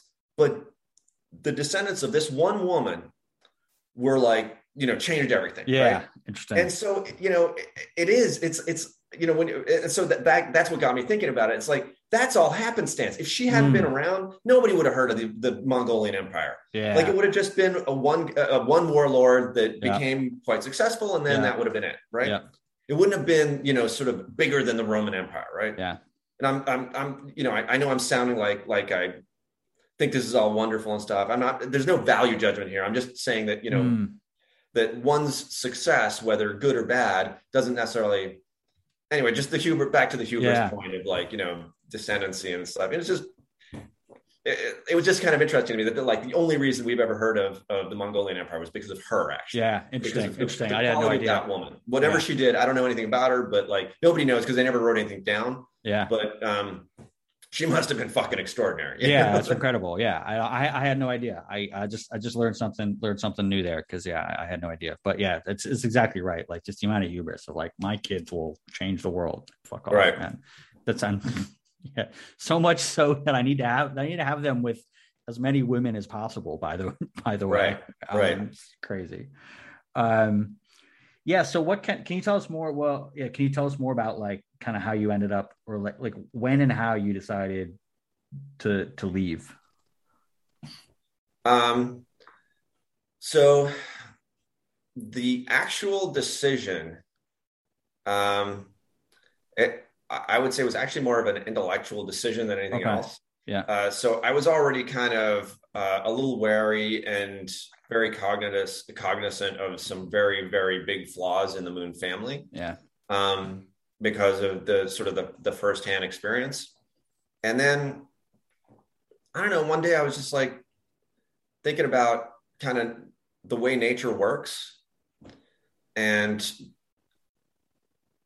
the fact that it's a competitive system that all this natural beauty sorry i'm like i'm looking out my window here and it's trees and everything is beautiful the sun's Mm. shining and it's beautiful except it's a fucking war zone that's all it really is it's like all these Mm. creatures you know trying to grab on for their their their their little life space right you know Mm. so they can do one of two things they can keep living and then self-replicate it's all Mm. all living things that's what they want to do right that's what the, that's the difference between adamant uh, inanimate and inanimate thing right Mm. um and and i was just like saying like thinking about that and and then this whole idea of the fall Hmm. like give me a fucking break it just it just all hit me like there's no fucking way there was a fall we are exactly what we're supposed to be because this is what we've evolved as Mm. we're not fallen. Humans are competitive species because everything on the planet is a competitive species. We kill each other because we compete. We compete for mates, we compete for real estate, we compete for scarce resources. You know, all the things that are, you know, sinful and you know, they're they're kind of constructs, right? They're fictions. That all came later, but the whole Yeah. idea of the fall um just seemed increasingly ludicrous to me. And if you don't have a fall, what do you need a Messiah for? Yeah. Well, you don't need a Messiah. So if I don't need a Messiah, what do I need the moons for? Mm.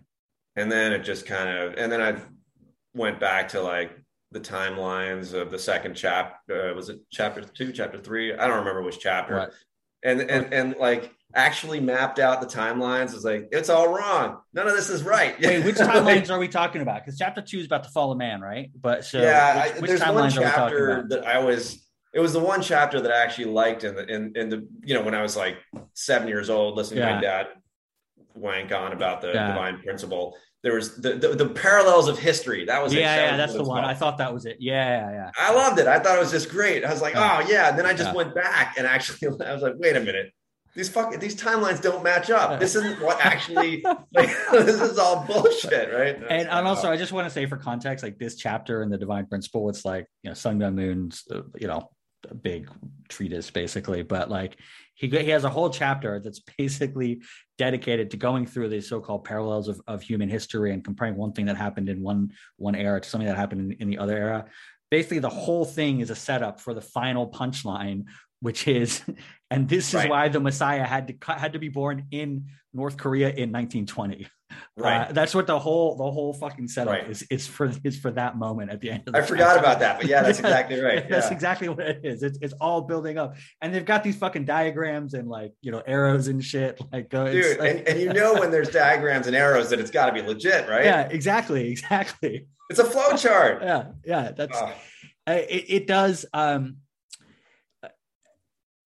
you know it's hilarious I, I like i've seen some other uh, other charts from uh, other like cult leaders and it, it's hilarious how fucking identical they are like you just you just you can just google like you could just google like cult leader charts or i'm sure you could find it but like look at the leaders of other faiths who've, who've tried to do similar shit right. and the charts are the fucking same. It's just it's like word salad with you know various diagrams and arrows and shit like that that like tr- tries to lend an air of legitimacy, but it's it's the same fucking nonsense basically Yeah. that they all that they all employ, but they try and kind of like convolute it and make it make it seem important through through giving it this like visual flowchart basically.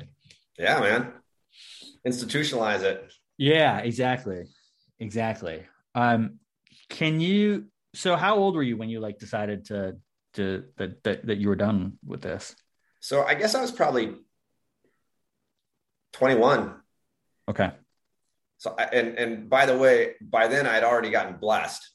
Okay. All right. So how old were you when, when you got blessed? 20. Okay. And is- was your was your wife chosen by Moon? Probably if, if it happened Yes. at that point. Okay. Okay. Okay.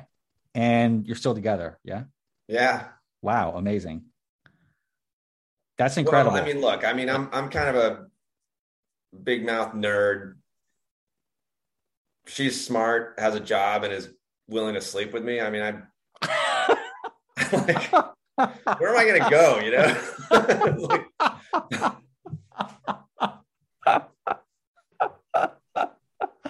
Uh, that's an interesting take on it. Okay. Okay.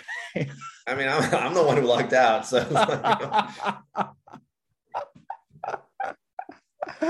um, but no, I mean, look, you're still together, which means it, it like it's you know that's uh, that's an that's an accomplishment. Um, so we also never had kids.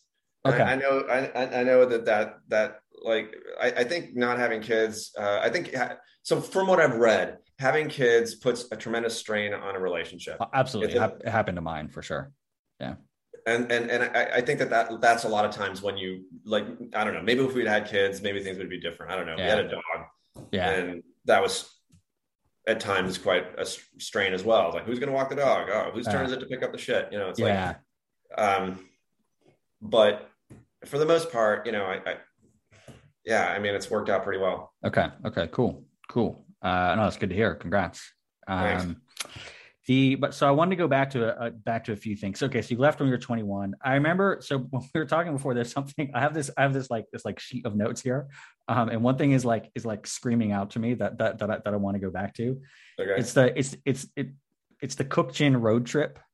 Oh. Um, so, so can you can you tell us about that? Like and when when was that?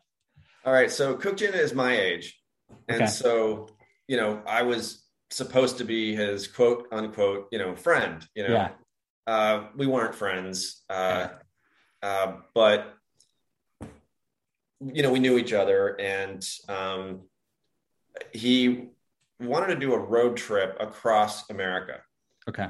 Um, so basically, you drive to like Seattle, go south, and then kind of Yes, kind of take like the upper route, upper route through through Seattle, and go down and kind of like back on the on the yeah. The so desert Southwest, yeah. and then yeah. Disneyland, and then north. Yeah, yeah. um, I, I don't remember uh, how long it was originally supposed to be, whether it was like a twenty day trip or what. Um, but it was basically Kook Jin, uh, one of the older Korean Hyungs um, and myself. Okay. Um, and uh, so four of us in a Jeep Cherokee. Uh, the day we were okay. leaving, um, uh, Hyojin handed handed uh, handed Coach a wad of cash like this big, like, um, and uh, off we went. And um, yeah, it was uh, it was a really shitty, shitty trip, man. Um, he is just, he was just such a dick. Uh, you know, uh, and it was, it was, it, there were, there were a lot of things, you know, that happened on that trip. Um, and it was like, even the little things like just pissed me off. Like if somebody else was driving, mm and you know he would fall asleep. Then when he woke up he'd be like you know trying to grab the wheel because you know obviously we're incompetent idiots and don't know how to fucking drive right? You know it, just like, like that waking up and trying to grab the wheel tells you that that's the psychology right? Yeah. Um interesting. so he like really looked down on us as just you know just worthless pieces of shit that he had to take along uh and there's there's one point when so so basically we were generally pretty cool. By the end of the trip like he thought i was like something was really wrong with me. And it, it basically started with when we were in when we were when we'd reached wyoming and i was like hey man we should go see devil's tower no, he had a problem with that because it was called. He had a huge problem with that, and it was like to me, it was like, dude, it, this was in fucking you know, uh, Close Encounters of the Third yeah. Kind. It's like it's an amazing thing, and yeah. he immediately read into it like, you want to see the Devil's Tower? You're fucking Satan worshiping piece of shit. Oh my god! And so that was oh like that was the first. So for the rest of the trip, I was totally in Shit's Creek, and I remember I, I remember just looking at me, just like you know, like shut, shut, shut up, shut it down. Like, you know, because he he knew it was like the wrong thing to say. And I, I just I was totally oblivious. Um, and then, you know, from then on it just got worse and worse. But you know, we camped at one place and he he wanted us to, you know, like we did all the cooking, we did all the cleaning, we did everything. Uh, I right? bet he did fuck all, right? He did fuck all. Yeah. Um, and so we you know we had to put all the shit together and put it in the back of the truck. And obviously we weren't doing it fast enough and he was in the truck you know beeping ready to go. So i just like threw shit into the and it was a big garbage bag basically like a contractor bag. Mm. somehow i guess there must have been a hole in there or something. Um, so you know i throw it in and i still wasn't fast enough because like he had already started going and i opened the door. He ran over my foot. Fuck. you know and yeah, Jesus. and like fortunately, like there was no damage because the the the uh, the ground was soft. Yeah. But like you know, I had a black, you know, my nail came off and stuff. Yeah, it was like Jesus. not not great. So, you know, by that point, now not only is is he pissed because he thinks I'm a devil worshiper, but now I'm pissed, right? Because mm. he fucking ran over my foot, right? We get to the to the um, oh, and we're staying at like various different uh, um, church centers along the way. Oh, nice. Yeah. Uh, so very yeah, it's even better. Yeah. So he gets yeah. he gets an audience and he gets to berate. Oh, know, he would go and give like a speech to everyone while he was kind there? of. It wasn't like yeah. ever necessarily a coherent, you know, great speech. A lot of times okay. it was just other BC families that we'd meet. Okay. It wasn't like a church service. If, okay. If, okay. Yeah. that's yeah, what you're okay. imagining. It wasn't anything okay. like that. Okay. Um, but anyway, we get to this like hotel and uh, motel, right? And you know, we'd start unloading shit. And I guess I had thrown somehow there was some coffee that had then got through the garbage bag and mm. was, you know, got into the upholstery of the trunk of a Jeep Cherokee. Mm. A Jeep Cherokee, which is a sport utility vehicle. Back then, it really was a sport utility vehicle. Yeah. A yeah. vehicle made for roughing it, right? Yeah. So I was looking at it and I'm, eh, whatever, you know, so uh, what? Yeah. You know, it, yes, it was new, but so what? It's a fucking Jeep, you know? Yeah. He was so mad. And he just sat there and just like berated us for, or mostly me, right? For, yeah. for literally an hour straight, just screaming at me. And like all that was going through my head is I've got my credit card, I've got my fucking wallet. I can, yeah. I can just walk. Just and so, fuck out. Yeah. Yeah. And so like the moment it ended, I was like, I was out. Yeah. And and they nice. like grabbed me and he was like, dude, you can't, you can't, you got like talk me out of it. Like I was like, I was out. I was like ready to fucking go, you know, yeah. just get a cab and like and go to a go to the. I, I guess we were in Sa- Seattle at this point, so yeah. just go straight to the the airport. And, yeah. Like, and I was like, yeah. I'm done. uh, he talked me out of it, you know, and like you know talk me out of it. And then, you know, so I tried to be better and tried to, you know, get along with him a bit better. Yeah. And, and so we, we got along a little bit better. And then, and then in Disneyland, we finally go. So by this point, by the way, the other part of the uh, thing that I didn't mention is like, he realizes that this trip is no fun. And I think nothing he does is fun because he's an asshole. Yes. Oh, and by the way, I just want to give a little bit of context for people that don't know. Kook Jin is the guy that owns the gun company. I think actually technically right. multiple gun companies and is like works hand in hand with Sean Moon, who runs Rod of Iron Ministries, which is the crazy gun cult. Um, right. If you look up photos of Kook Jin as he goes by Justin, he looks like the grumpiest motherfucker on on on the planet. Uh, just so yeah, yeah, fucking grumpy evil motherfucker is what, so what he looks here's like. the psychological insight into him. He's paranoid. Okay. okay. And it, it was it was it was something I didn't really finally get until after this trip yeah. Where like i was just like you know at my wits end and i wasn't sure like where to go with this guy right? Yeah. And so you know one day like we're uh for some reason we're getting pizza and i was like i offered to pay for it. I was like oh no i'll get it. Don't worry about it right? Yeah. And he was like blown away. Like he couldn't believe it. It was just like like something had clicked. Like i guess he was so psychologically geared towards everybody as a, a threat everybody is an enemy that like when I offered to do that, it like blew his mind.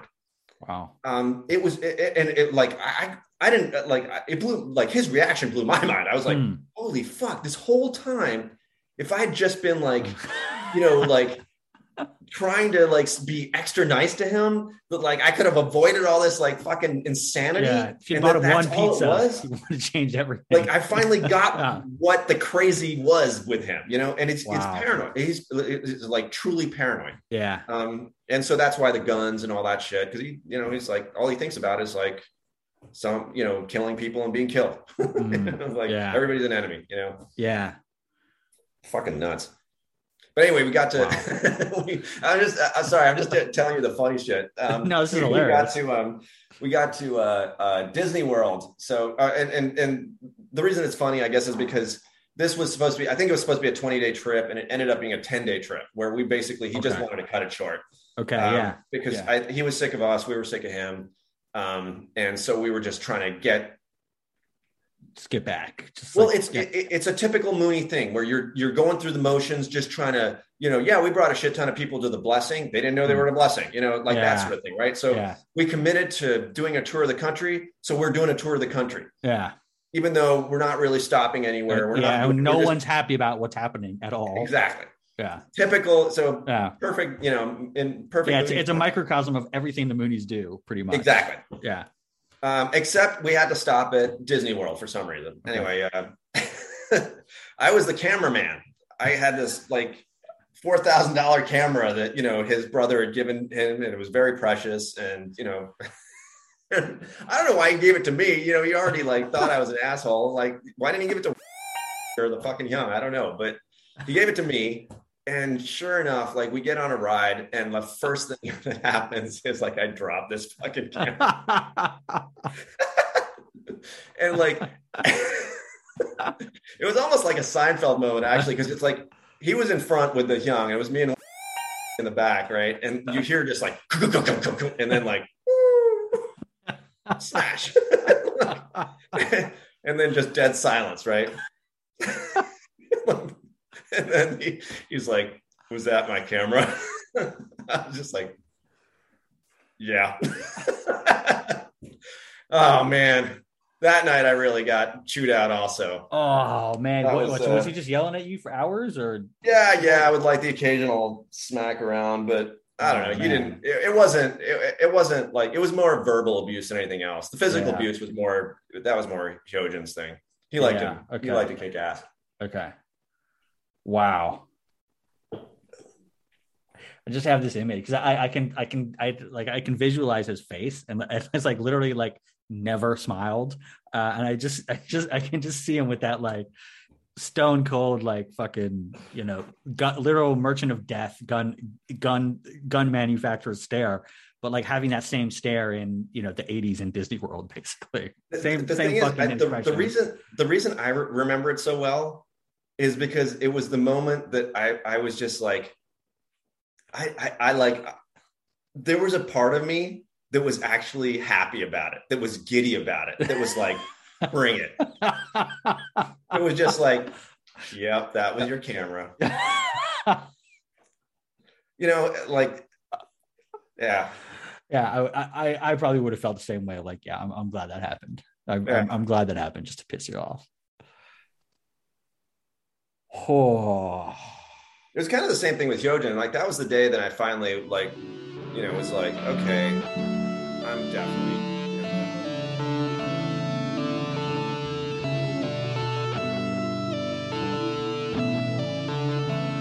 hey. Yeah, I did cut it off right there because Tim's about to say some juicy stuff about another exalted, theoretically perfect person, one Hyojin Moon. You're going to need to wait until next week to listen to that. Along with a lot of other juicy stuff that Tim has amazing insight into, including auditing the Unification Church, including the machine, the machine that they were building to try to speak with the spirit world, which coincidentally is something that John Gorenfeld was trying to investigate from the outside. And we have inside knowledge of that from Tim. Tim was also there at some pivotal moments for the amazing blog, How Well Do You Know Your Moon? And we talk about all of that next week. So you should stick around for that. And as I said in the beginning of this, Tim was in a band called Dog Like Pig. They made some music about growing up in a cult. I'm going to play one of their songs for you now. Just listen to this. I'm going to let the whole thing roll to close out the episode. Here you go. Enjoy.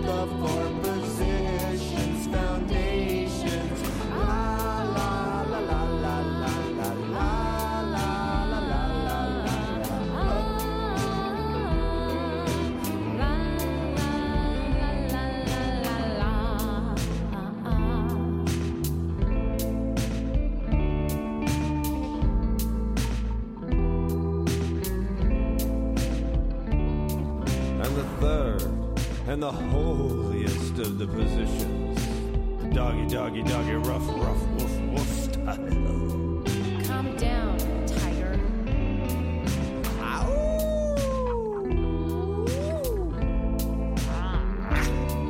And since these fuckers have no imagination, the fourth is the same as the 1st i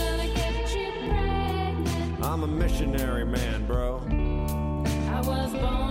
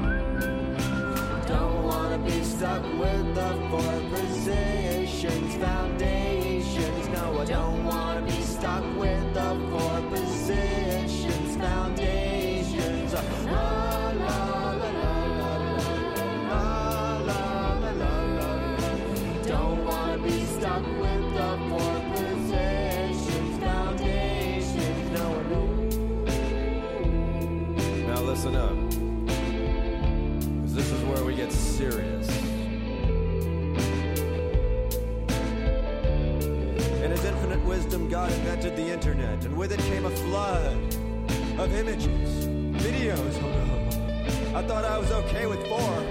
I thought I was no whore.